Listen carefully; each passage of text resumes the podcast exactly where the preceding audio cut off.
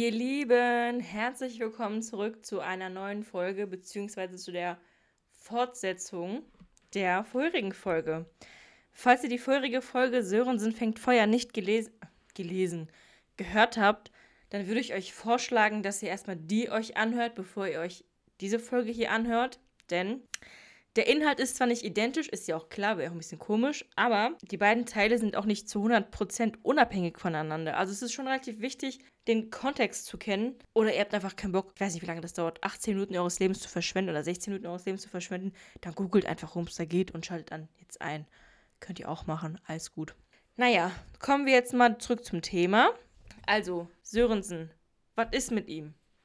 Sörensen, dessen Vornamen wir immer noch nicht kennen, geht es immer noch nicht besser. Ganz im Gegenteil, ihm geht es sogar noch viel, viel, viel schlechter, denn er hat seine Medikamente abgesetzt. Dadurch verschlimmern sich die Symptome seiner Angststörung. Sörensen ist zunehmend aggressiv, ruppig, unsozial im Umgang. Seine Halluzinationen werden noch stärker. Also alles das, was in, in Film Nummer 1 war und schon dem Zuschauer aufgefallen ist hinsichtlich seiner, ja, seiner Leiden, seines Leidenswegs, seines, ähm, seiner Krankheitsgeschichte, ist in, dieser, in diesem Film noch viel, viel schlimmer. Und noch dazu kommt, dass er immer einsamer wird, also seine Einsamkeit wirklich extrem geworden ist. Frau und Kind sind nicht zurückgekommen. Ich muss allerdings auch sagen, dass ich nicht weiß, also dass es nicht genannt wurde, mm, wie viel Zeit zwischen dem ersten und dem zweiten Film war. Also klar, es ist in Abstand von zwei Jahren erschienen, ja, aber man weiß nicht, wie das in im, der, im Filmuniversum war. Also ob das drei Monate danach ist, ob es zwei Jahre danach ist, ob es vielleicht eine Woche danach passiert ist, kann ja auch gut sein. Darüber wurde nicht gesprochen. Jedenfalls ist er sehr, sehr einsam, wie schon erwähnt, und, äh, und er kriegt den Tipp, dass er sich mit Speeddating befassen soll. Und das ist sein Untergang in Anführungsstrichen, denn es macht ihn kirre. Er redet über fast nichts anderes mehr. Er belästigt, was heißt belästigt? Er ähm, redet fast nur noch darüber, vor allem neben seiner Kollegin Jenny und die zunehmend wirklich, wirklich davon genervt ist. Und er macht das Speeddating nur noch schlecht, aber irgendwie lässt es ihn auch nicht los. Also es ist irgendwie so ein Paradoxon, kann man schon so sagen. Er nennt es liebevoll Geschwindigkeitsverabredung und ist die Konfrontation mit seiner Einsamkeit wird ihn beschäftigt ihn wirklich den ganzen Film über. Gut, genug gebabbelt.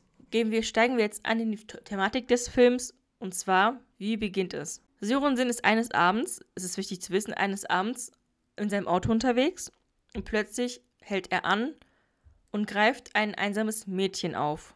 Dieses junge Mädchen, blond, bläuäugig, Locken, ist komplett alleine, total verwirrt, total hilflos und wehrlos. Er greift sie auf und bringt sie zur Polizeistation, in der er arbeitet. Sie wird medizinisch untersucht. Die Gerichtsmedizinerin stellt fest, dass sie zwischen 17 und 20 Jahre ist, soweit ich weiß, soweit ich es noch richtig in Erinnerung habe. Sie ist unverletzt und kommt auf die Polizeistation und wird ausgefragt. Allerdings schweigt sie und verrät erst einfach gar nichts. Sie ist sehr verschüchtert, ist ja auch in so einer Situation gar nicht verwerflich oder nicht verwunderlich und baut, eine, baut die einzige Bindung, die sie aufbaut, ist die zum Hund Cord. Erinnert euch an Cord? Cord wurde von Sörensen aufgekauft und ist jetzt sein Hund und das Mädchen hängt an ihm und dadurch, dass sie an ihm hängt und auch nicht von ihm getrennt werden will, kommt sie gezwungenermaßen zu Sörensen nach Hause. Sörensen ist sehr liebevoll zu ihr, kümmert sich um sie sehr väterlich und ja, und sie wiederum hat ein extremes Misstrauen zu ihm und möchte halt Abstand zu ihm wahren. Und das geht sogar so weit, dass sie ein Messer mit sich trägt, um gegen ihn gewappnet zu sein. Nach kurzer Zeit öffnet sie sich jedoch und es stellt sich heraus, dass sie, wie bereits gesagt, blind ist, dass sie mit ihrem Vater in einem Haus lebt und es nicht verlassen durfte. Und, das ist auch sehr wichtig und darauf jetzt ist ja auch der Fokus, merkt euch das bitte, sie ist sehr gläubig. Sie fragt Sörensen mehrmals, ob er der Teufel ist, und weil ihr seine Antworten nicht gefallen, ist für sie klar, ja, Sörensen ist der Teufel. Sör äh, das Mädchen gibt irgendwann zu, dass sie Jette heißt und nennt ihre Adresse. Und Sörensen und seine Kollegin möchten natürlich ihren Vater aufsuchen. Sie, ge sie gehen in das Haus rein und finden eine Leiche vor. Überraschung. Was wäre ein Sörensen-Film ohne eine Leiche? Angesichts der Tatsache, dass die Leiche in dem Haus ist, in dem Jette und ihr Vater gewohnt haben, beziehungsweise der Vater ja eigentlich immer noch wohnt, könnte man ja eigentlich erahnen, dass es sich um den Vater von Jette handelt. Aber ich werde dazu nichts sagen. Die Befragungen im Dorf beginnen erneut und wieder machen sich Sörensen und seine mittlerweile recht aufgeladene Kollegin Jenny, also sie ist mittlerweile extrem genervt von ihm und er kann das, glaube ich, nicht so recht nachvollziehen oder ihm ist das egal. Jedenfalls ähm, tut er halt so, als wäre nichts und als wären seine ständigen Ansprüche Anspielungen auf Speeddating das Normalste der Welt und ihre Oberschenkel das Normalste der Welt. Ihre Befragungen weiter durch und treffen da auf einen Mann namens Linus, der als Übersetzer tätig ist und in einem wirklich riesigen Haus wohnt. Ja gut, mit dieser Information lässt sich natürlich nicht besonders viel anfangen. Und da kommt unerwartete Hilfe auf Sörensen und Jenny zu, denn Maltes Mutter, ja, die richtig gehört, die Mutter von Malte Schuster, dem Polizisten, weiß mehr. In dem Dorf befinden sich einige Menschen, die vor 20 Jahren, also 2003, aus der Kirche ausgestiegen sind und ihre eigene Kirche gründen wollten. Und es handelt sich bei ihnen um sogenannte, ja, Kirchenaussteiger, die, ein, die eine eigene Kirche gründen wollten und sich als eine Art Sekte versammelt haben. Und noch dazu der Meinung sind, dass Behinderungen als Sünde gelten und als Strafe Gottes und dass behinderte Menschen keinen Wert haben. Nun stellt sich natürlich die Frage, was hat Jette mit Kirchenaussteigern zu tun, die komplett komisch drauf sind und von denen es irgendwie ganz schön viele gibt? Ist Jette vielleicht die Mörderin? Ist sie, hat sie ihren Vater umgebracht und ist abgehauen? Und als wäre das schon nicht genug, eine Leiche im Dorf wird erneut jemand umgebracht. Schon wieder. Ist vielleicht erneut ein Serienmörder unterwegs? Ich weiß es nicht. Beziehungsweise doch, ich weiß es natürlich, aber ich werde es euch nicht verraten. Denn es ist, Leute, ich muss wirklich sagen, es ist wirklich sau schwer, eine Rezension zu halten, eine Rezension zu verfassen und sie an den Start zu bringen in einem Podcast, aber nicht so krass zu spoilern, um euch die, um euch die Spannung nicht zu nehmen, um euch nicht ähm, alles zu verraten, was in dem Film passiert. Aber naja, das soll uns natürlich nicht davon abhalten, diesen Podcast überhaupt zu starten und fortzuführen, denn ich muss sagen, je, egal wie anstrengend es ist, einen Podcast zu führen, ist es wirklich anstrengend, Freunde. Also es sieht wahrscheinlich so easy peasy aus von außen, aber ist es wirklich nicht. Also ich finde es persönlich sehr anstrengend. Aber es ist ein positiver Stress, der mir persönlich sehr Spaß macht. Die Angst vor Spoilern oder das Spoilern allgemein sollte mich oder uns oder die Hörerschaft nicht davon abhalten, diesen Podcast überhaupt zu starten und auszuführen. Weil jeder, der diesen Podcast konsumiert, sollte sich bewusst sein, dass er mit Spoilern konfrontiert wird.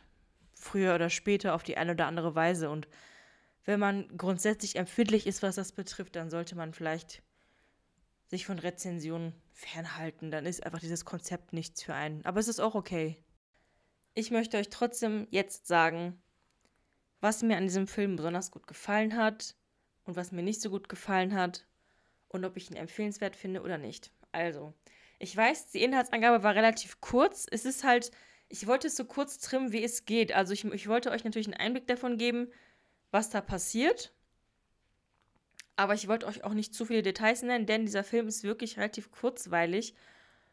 Und ich hatte halt die Befürchtung, dass ich euch zu viele Details mitgebe und ihr dadurch zu, zu krass gespoilert werdet und das Interesse an dem Film verliert, weil ihr denkt, ach, ich habe es ja sowieso schon gesehen. Und deswegen gehe ich jetzt etwas länger oder hoffentlich etwas länger mal aufs Pro ein, dann wie immer aufs Contra und dann aufs Fazit. Also, was fand ich gut? Ich bin immer der Meinung, dass es schwierig ist, eine Fortsetzung von einem Film zu drehen, denn wenn man einen Film gedreht hat, der wirklich, wirklich gut ist, dann ist es schwierig, am zweiten oder dritten Teil an die Klasse oder an die Qualität des ersten Films ranzukommen. Und es, man, man hat automatisch immer einen Vergleich. Es ist, es ist normal. Es, man vergleicht die Dinge einfach so. Es ist, also ich mache ich es zumindest. Ich rede jetzt einfach für mich, dass ich automatisch vergleiche und Schlüsse ziehe und mir überlege, hm, was gefiel mir da besser, was gefiel mir da schlechter. Der zweite Teil war jetzt aber nicht so gut wie der erste. Aber ich muss tatsächlich sagen, dass dieser Film, dass dieser zweite Film dem ersten im Nichts, aber auch in gar nichts nachsteht. Und im Gegenteil sogar vielleicht besser ist als der erste. Besser nicht vom Inhaltlichen, vom Thema her. Die Thematik kann man ja gar nicht so vergleichen. Also es ist ein sehr tief, tiefgründiges Thema, genauso wie im ersten Teil. Ein sehr unangenehmes Thema, ein sehr gesellschaftspolitisches Thema, das irgendwie immer noch up-to-date ist, auch nach so langer Zeit. Und das es irgendwie immer gegeben hat und wahrscheinlich auch immer geben wird. Aber es ist von der Produktion her extrem gut gelungen, Freunde der Sonne. Es ist wirklich. Also, ich habe mir den Film angeschaut und habe mir gedacht: Wow, wie kann man sich so viel Mühe geben? Die Atmosphäre, diese Nordic Noir Atmosphäre, die es im ersten Film gab, die wurde nochmal extra verstärkt. Irgendwie im Untergrund befinden, in der Dunkelheit, in, in einer Art Tunnel oder sonst was. Da werden, also es gibt einige gewisse Szenen, die will ich euch jetzt natürlich nicht spoilern. Da hat man wirklich das Gefühl, man ist mit Sörensen, der wirklich extrem am Leiden ist, der wirklich irgendwie keinen Ausweg aus dieser Situation findet, dass man mit ihm in einer Grube ist.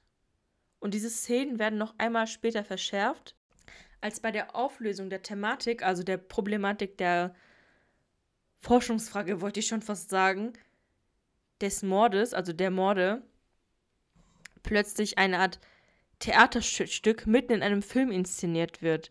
Was ich wirklich beeindruckend fand, was ich wirklich total schön gemacht fand. Es war teilweise wirklich sehr, sehr berührend, sehr emotional, aber nicht auf diese kitschige, American Crybaby-Weise, sondern auf eine wirklich sehr berührende, neutrale, aber dennoch sehr tiefe Weise und auf eine sehr unerwartete Weise, die mir persönlich sehr zuspricht. Klar, man kennt diese American Cry-Scenes, in denen der Hauptdarsteller anfängt zu schluchzen und man automatisch mitschluchzt, aber das war wirklich die Macht der Worte und die Art der Artikulation, die den Zuschauer wirklich, also mich zumindest, wirklich berührt haben. Und das Ende war wirklich herzlich. Es war wirklich total schön. Also ich habe wirklich gelacht. Ich, ich habe ich hab so ein Ende wirklich nicht erwartet, das muss ich ehrlich so sagen. Ich habe mit allem gerechnet, aber nicht damit. Und jetzt kommen wir auch schon zum Kontra. Das Einzige, was mir nicht gut gefallen hat, war dieses offene Ende. Aber ich denke, das war absichtlich so gemacht, damit man einfach neugierig auf einen dritten Teil macht. Und ähm, denn wenn es jetzt schon direkt eine Auflösung von allem gegeben hätte, dann würde man ja damit rechnen, dass es keinen dritten Teil geben wird, weil ja alles in allem quasi abgeschlossen ist und es keinen kein Raum mehr für neue Geschichten gibt. Ja, Fazit, empfehlenswert oder nicht? Absolut empfehlenswert. Also es ist genauso schön gewesen, genauso tiefgründig, genauso, genauso einladend wie der erste Teil. Das kann man jetzt, besonders jetzt im Winter, total gut genießen nebenbei bei so einem kuscheligen, kalten Abend, wenn man in der Primetime nichts Besonderes läuft oder man nicht weiß, was man schauen soll. Also Freunde der Sonne, vergesst nicht einzuschalten bei Sörensen hat Angst. Sören Sörensen fängt Feuer und vergesst nicht einzuschalten bei der nächsten Folge. Ciao!